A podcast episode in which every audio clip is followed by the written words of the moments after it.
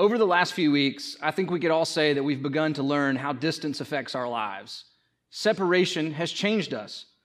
I don't know what it's been like for you, but even when my family just goes out and takes a walk in the neighborhood, people have gone way out of their way to keep their distance from us. Uh, just last week, my dad went to the store to do some shopping at, at Sam's Club, and surprise, he wasn't allowed in because of an age restriction. Just when you drive up and down the road, there are signs flashing saying, stay home, practice social distancing. The overall message that we are experiencing every day is keep your distance. And you may or may not realize it, but part of the reason, reason that this feels so awkward for all of us is that this is not the way that we were made to live. The distance, the separation, the space, it is not native to humanity. In fact, when God created the first man and woman, Adam and Eve, they were so close intimate, and connected that they didn't even wear clothes. Nakedness, openness, intimacy. That is how God made human beings. Humans were created for connection. So, what happened? Uh, what caused the separation?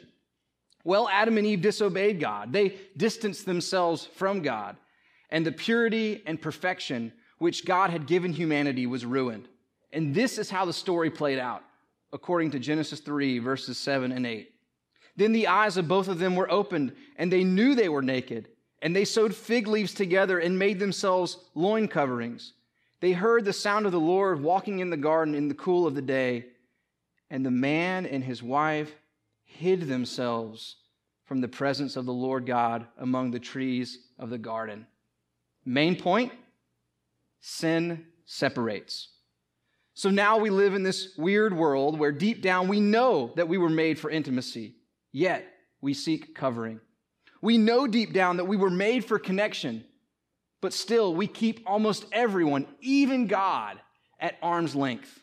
Sin separates. But why? What creates the distance? The word that the Bible used for it is holiness. Holiness is God's moral purity and perfection. He is, to quote Isaiah chapter 6, holy, holy, holy, which basically means that God is set apart, apart, apart from everything else in the universe. And here is the hard truth that the scriptures teach us. In Romans 3:23 we hear that all have sinned and fall short of the glory of God. Our sin separates us from God and God's holiness separates him from us. So here's the dilemma that we want to discuss as we look to Luke chapter 23 this morning. How can sinners, people who have separated themselves from God, draw near to God, a God whose holiness demands separation from sinners? You know, more than ever, we understand the problems that come with separation. We feel the loneliness, the fear, the anxiety, the shame, the guilt, the confusion, the insecurity. And really, underneath all of these problems is the problem of sin. And God is giving us a unique opportunity in history to understand just how damaging sin is, but just how wonderful the grace of the gospel is. See, this question, how can sinners draw near to a holy God, is right at the heart of the gospel. And it is right at the heart of our text in Luke chapter 23 this morning. So if you have a Bible, I want to invite you to open to Luke chapter 23, and we're going to read verses 44 through 56 together. And this is what it says It was now about the sixth hour, and darkness fell over the whole land until the ninth hour, because the sun was obscured, and the veil of the temple was torn in two. And Jesus, crying out with a loud voice, said, Father, into your hands I commit my spirit. Having said this, he breathed his last. Now, when the centurion saw what had happened, he began praising God, saying, Certainly this man was innocent. And all the crowds who came together for this spectacle, when they observed what had happened, began to return, beating their breasts. And all his acquaintances and the women who accompanied him from Galilee were standing at a distance, seeing these things and a man named Joseph, who was a member of the council, a good and righteous man. He had not consented to their plan and action. a man from Arimathea, a city of the Jews, who was waiting for the kingdom of God. This man went to Pilate and asked for the body of Jesus. And he took it down and wrapped it in a linen cloth and laid him in a tomb cut into the rock where no one had ever lain. It was the preparation day, and the Sabbath was about to begin. Now the women who had come with him out of Galilee followed and saw the tomb and how his body was laid. Then they returned and prepared spices and perfumes. And on the Sabbath, they rested according to the commandment. This is the word of the Lord. Hey, let's pray together, and then we're going to dive in and break it down. Lord God, we just pray on this morning as you have spoken to us in your word that you would speak to us now, that we would hear from you, that we would see you, that we would know you through your word. We need your Holy Spirit to lead us now. And so we ask you to come, change us, make us new, and draw us to your heart. And it's in Jesus' name that we pray. Amen. So, if we are going to draw near to a holy, holy, holy God, then we must first draw near with the work of Jesus. Luke 23 is the narrative of the death of Jesus. Luke is describing for us the events that happened in vivid detail. He tells us that for three hours in the middle of the day, darkness came over the land. And then, without explanation or comment, he tells us that the veil of the temple was torn in two. And so we are left to ask why was this veil there in the first place? And why did the veil tear in two when Jesus was crucified? So, why was the veil there? Well, the whole Jewish religion is based upon separation. Because God is holy, holy, holy, he wanted his people to live in separation, and he wanted to, get, to give them many reminders of his separation from them.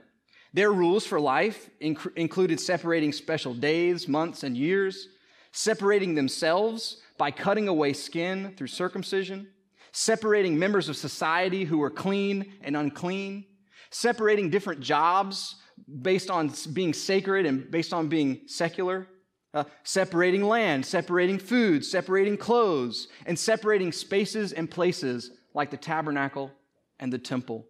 And all these different laws of separation culminate towards one main reference point that God is holy, holy, holy, that He is set apart, apart, apart. Now, it is true that God's temple or His tabernacle, the place where His presence dwelled, was in the midst of the people but it was not an open temple. There was a veil of separation between God and humanity. One person, only once a year, was allowed behind the veil where God was. And that person who went behind the veil must appear with a blood sacrifice. This veil was a constant and visible reminder that there was distance between God and man. In our society, we have a concept that connects separation with guilt, and it is called prison. When people commit a crime, they are separated out from the rest of society. And some people commit crimes that are so heinous and so awful that they are separated from society altogether by receiving the death penalty. But most people who serve time for the crimes that they commit are separated from the rest of the world by bars, barbed wire fences, and guards with guns. The veil which God had set up in the temple almost seems like a jail cell for God. But it was actually the exact opposite. Because the temple was the place where God was, that was actually where life was made to be lived. The temple is like the Garden of Eden because God is there. So, rather than God being locked up in a jail cell separated from the world, it was the whole world who was locked up in a jail cell separated from God. We were serving our sentence, separated from God. And what is more serious than that, we were on death row. Because as Romans 6:23 tells us, the wages of sin is death. So this veil, this piece of curtain that separated God from man, it means that we are guilty. So, why was the veil torn when Jesus was crucified? The veil was torn because if someone wanted to go in where God was, then something had to receive a punishment that was worthy of the crime. So, over and over and over in the temple, animals were killed. When Jesus was crucified, he was offering up himself as a sacrifice for sinners by receiving the punishment that they deserved. The whole world was like a criminal locked in a jail cell because we were guilty. We were serving our time separated from God, for the, waiting for the final day when God would execute the death penalty upon us. The Bible calls that death penalty hell. But then, Jesus took the death penalty for sinners upon himself so that the demand of God's justice would be met. And at his death, the veil got ripped open because there was no longer, the world was no longer stuck in a jail cell. We are now welcomed to, to draw near to God through the blood of Jesus. And this is the best news in the world. So, if the veil means that we are guilty, then sinners, people who stand guilty before God, can draw near to God, a God whose holiness demands justice, because Jesus makes us righteous in God's sight. Those who put their faith in Jesus are justified through his death. Uh, justification simply means God's gracious and full acquittal of sinners. It means that because Jesus died in our place, God will never separate us from him because of our sin. Not sins in our past, not sins in our present, and not sins in our future. Uh, there is a restaurant here in Myrtle Beach that I love, and it's called Rioz. It is a Brazilian steakhouse that I'm sure many of you have either seen or maybe you've even eaten at.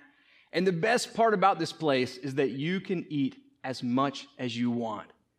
You have this little card on your table, and it's green on one side and it's red on the other side. And as long as that card is set to green, they will keep bringing you as much meat as you want.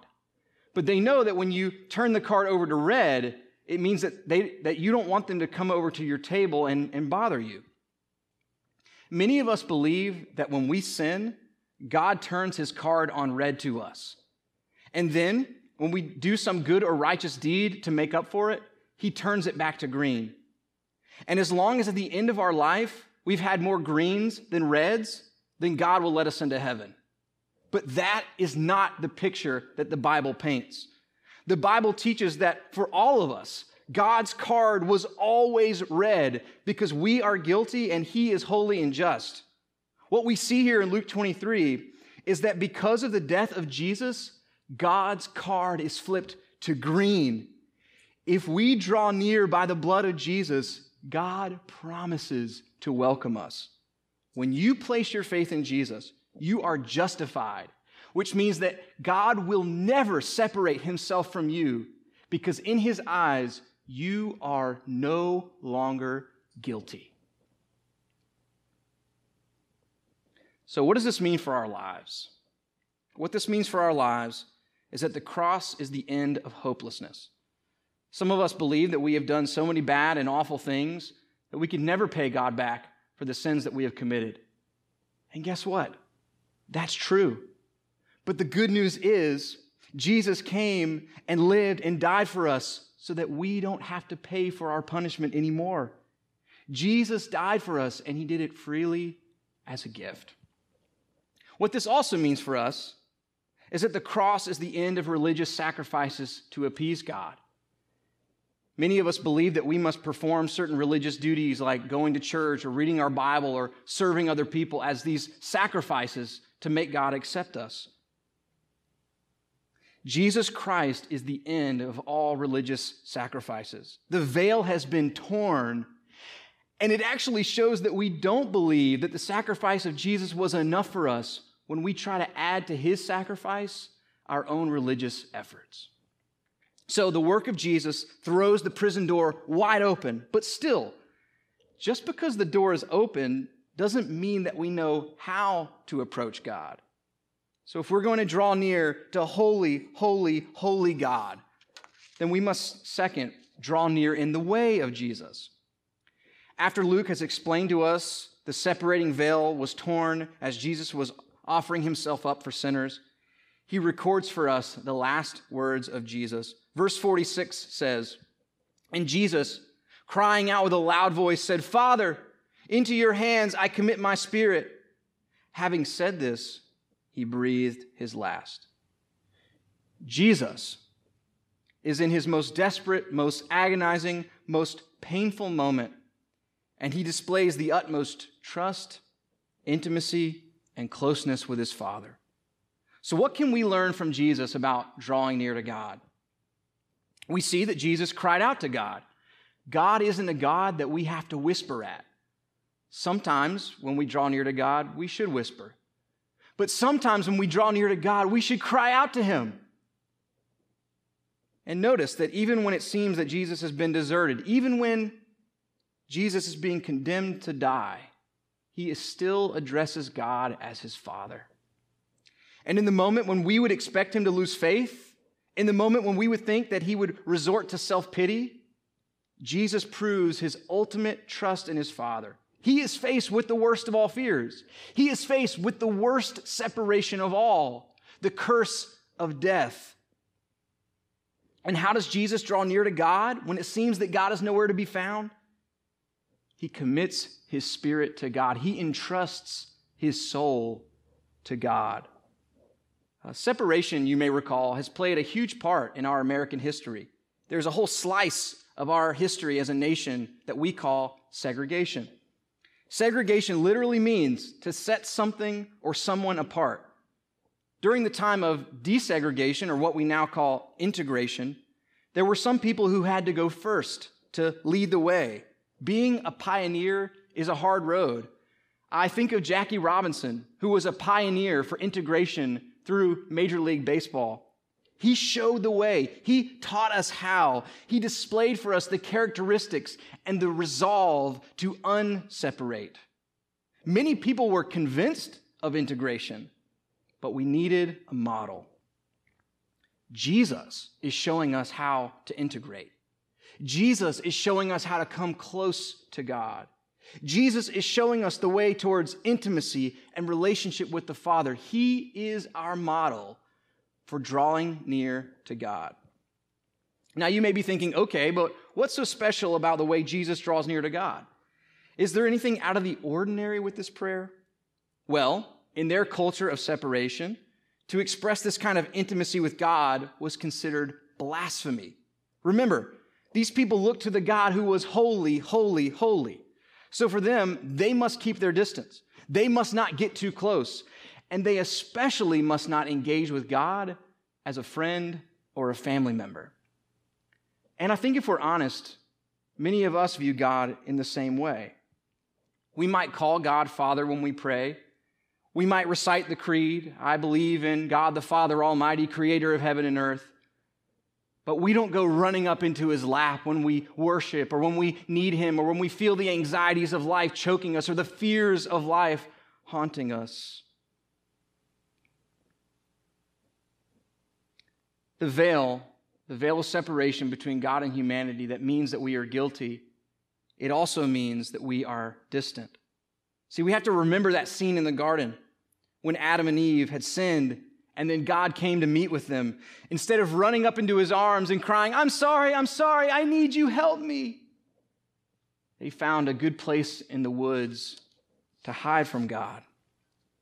So if the veil means that we are distant, then sinners, people who have distanced themselves from God, can draw near to God, a God whose holiness demands space because Jesus shows us the way. He is our example of intimacy with God.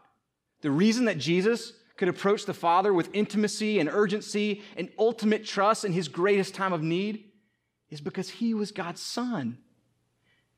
And see, if you are a Christian, that means that you are God's Son too.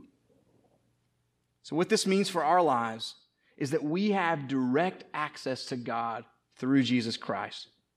When we pray as Jesus taught us to pray to our Father in heaven, we have the ear of the God of the universe.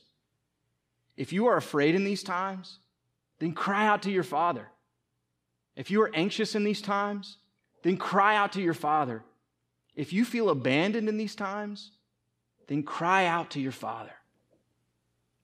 And what this also means for our lives is that Jesus taught us how to trust God in the midst of extreme suffering and loss.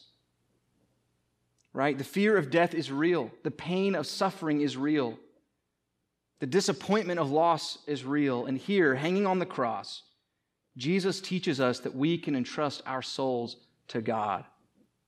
Prayer is the way that we actively entrust our souls to God.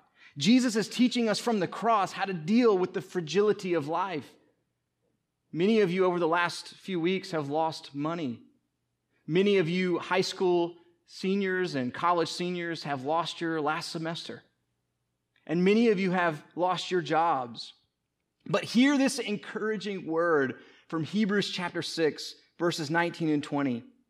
This hope we have as an anchor of the soul, a hope both sure and steadfast, and one which enters within the veil where Jesus has entered as a forerunner for us.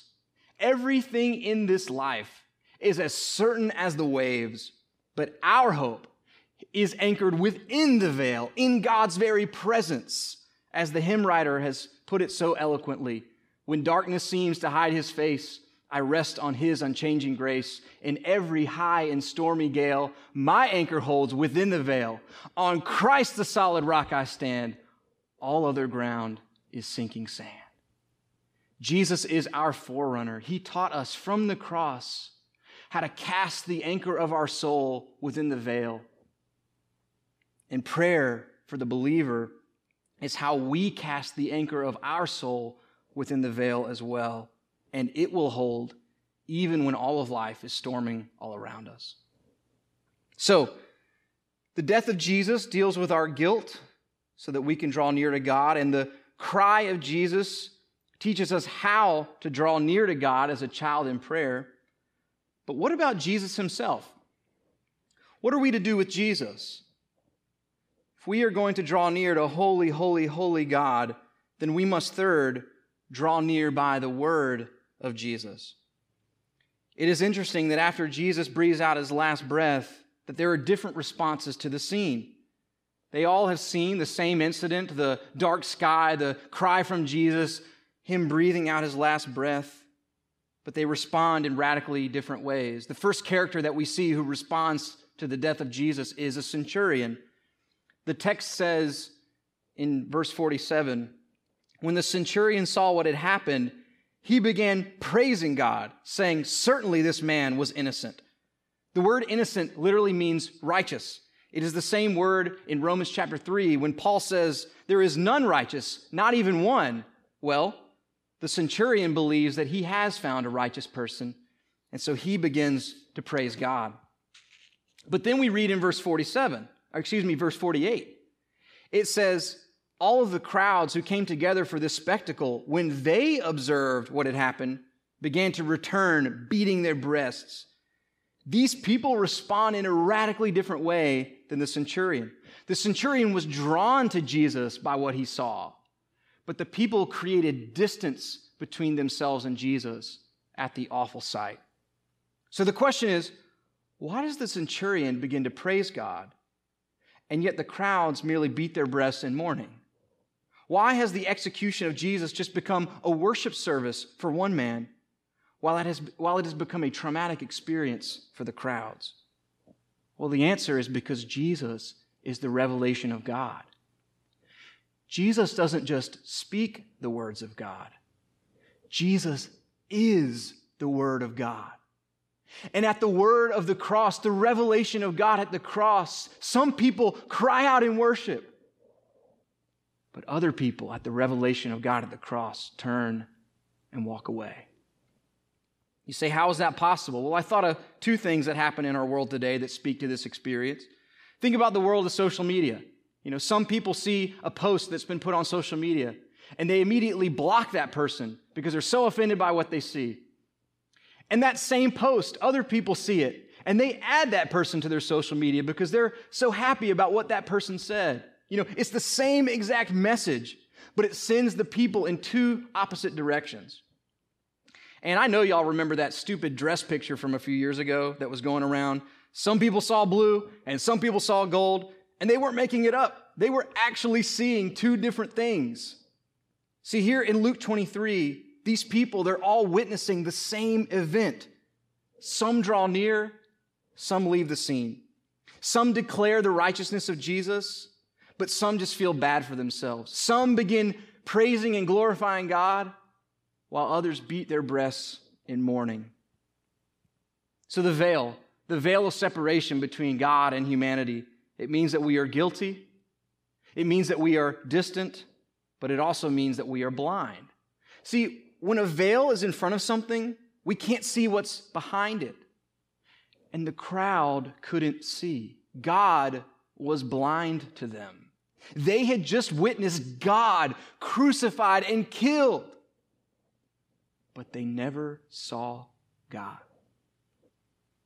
So, if the veil means that we are blind, then sinners, people who can't see God, can draw near to God, a God whose holiness demands hiddenness, because Jesus is the revelation of God. When we draw near to Jesus, we draw near to God. When we worship Jesus, we worship God. When we see Jesus, we see God.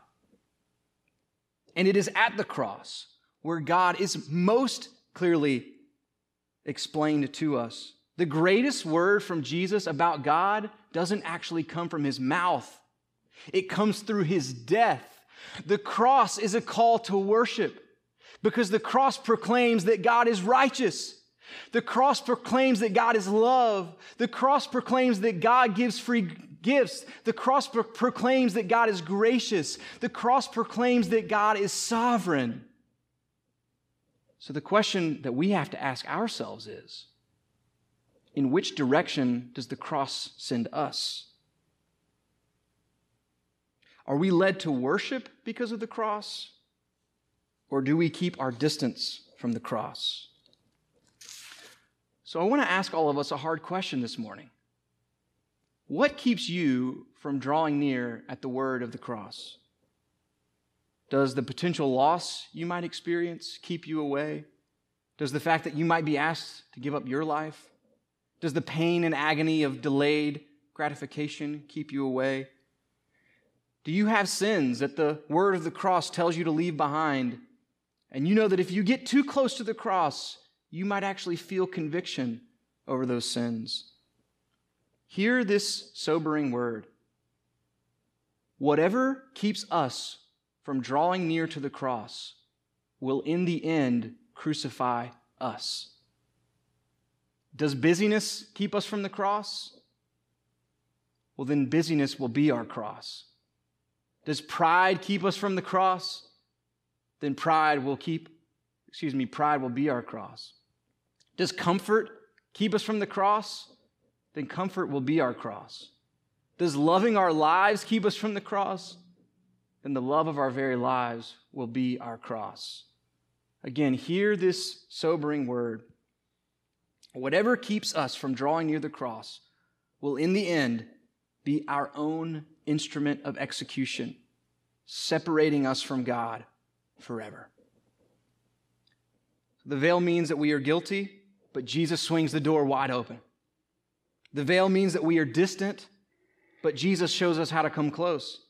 The veil means that we are blind, but Jesus reveals God to us. But how can we be sure? Do we have to tiptoe into the presence of God? Does God require that we put on gloves and a mask if we are to enter his presence? Finally, if we are going to draw near to holy, holy, holy God, then we must draw near through the weakness of Jesus. Now, we're not used to hearing that Jesus is weak.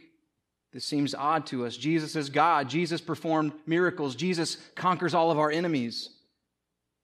But look at all of his friends, how they are standing far off. In verse 49, it says, And all his acquaintances and the women who accompanied him from Galilee were standing at a distance seeing these things. They have self separated. And surely they have their reasons for not wanting to draw near to the cross, just like we do. But there is one man, there is one man, one friend of Jesus who comes and he takes down the body of Jesus. In verse 53, it tells us that And he took it down and wrapped it in a linen cloth and laid him in a tomb cut into the rock where no one had ever lain. Here, the naked, bloody, exposed, shredded, exhausted body of Jesus in the arms of another man, lifeless. The burial process is one of the most vulnerable and awkward experiences possible. where you and me alive for our own burial, we would not be able to handle it. See, Jesus went through all of the most shameful and awkward and vulnerable experiences that we go through, which is why it doesn't matter who you are, it doesn't matter what you've done, it doesn't matter what, what has been done to you, it doesn't matter what kind of shameful and vulnerable position you are in, it doesn't matter what you think your flaws are. Jesus understands you. See the veil, the veil which separates God from humanity? It means that we are flawed. We aren't perfect. We aren't from that pure and perfect Garden of Eden. We have done shameful things, and we have had shameful things done to us. But Luke is telling us that Jesus understands. Has everyone in your life distanced themselves from you? Jesus understands you. Have you been publicly executed for something that you didn't even do? Jesus understands you. Have people touched your body and done grotesque and inhumane things to you? Jesus understands you. Whatever flaw would keep you from drawing near to God, Jesus has entered into that flaw with you. Whatever shameful thing is in your life that would make you feel like you're unworthy, Jesus has entered into that shame with you. So if the veil means that we are flawed, then sinners, people who are flawed, can draw near to God, a God whose holiness demands perfection, because in Jesus Christ we receive sympathy. He became weak in every way that we are weak. There are times in our lives when we need the strength of Jesus. But when it comes to drawing near to God, there is nothing more helpful than the weakness of Jesus. His heart is filled with sympathy towards you as he stands before the throne of God and represents you today. What I love about this narrative is that right before Jesus died, while he's still hanging on the cross, he promised one of the guilty criminals hanging beside him, saying, Truly I say to you, today you shall be with me in paradise. See, this proves that we don't have to clean ourselves up before we come to Jesus. A criminal, a person that the world deemed worth separating out from life altogether, he is being welcomed to draw near to God by a weak and dying Savior. So, what this means for us is that we can boldly draw near to God. I love how the criminal on the cross, he comes so boldly. He yells out at Jesus and says, Jesus, remember me when you come in your kingdom. And if you've read some of the Bible, you can almost hear the disciples murmuring, saying, How dare he, a criminal, talk to Jesus in this way? And yet, this criminal is met with sympathy. This criminal is met with salvation. God does not require that we must wash our hands before we come into his presence. Jesus does not tell us that if we are going to come and appear before the presence of God, that we have to wear gloves and a mask. He wants us to come just the way we are, and he knows because he has experienced everything that we have experienced. So, in conclusion, the question that we've been asking this morning over and over is this How can sinners people who are separated from God. Draw near to God, a God whose holiness demands separation from sinners. And as we've looked at Luke chapter 23, the simple and clear answer is this that sinners can draw near to holy God because in Jesus Christ, holy God drew near to sinners. God became weak for us in Jesus. God took our guilt in Jesus. and he ripped the veil of separation that was between us. And today, he welcomes us to draw near to him. While all the world around us is saying, Keep your distance, keep your distance. God is saying right here, right now, this morning, draw near to me. So if you're listening to this and you don't have God in your life, then the cross of Jesus means that the welcome sign is on. Heaven is open. If you draw near to the cross and put your faith in Jesus, God will welcome you with open arms and He will make you a child in His family. And if you're listening to this this morning and you do have God in your life, then the cross of Jesus means that your anchor is holding within the veil. So let us use these days of separation to draw near to God. He is our Father. He is sovereign, and He bids us to come and cry out to Him. He is a trustworthy anchor for our souls. So let's run into His presence together. God, we come before you this morning boldly. We come crying out to you as our Father. We tell you that we are sinful, we are weak, we are guilty. We have distanced ourselves from you, but we are so thankful that you sent Jesus for us that in Jesus, you, a holy God, you drew near to sinful people like us. God, I pray that that would change our lives. And that even if we have no opportunity for engagement with anyone else, that because you invite us into your presence, we can experience the fullness of life. God, we say yes. We surrender. We come near the cross this morning to know you and love you and worship you forever. It's in Jesus' name that we worship and pray. Amen.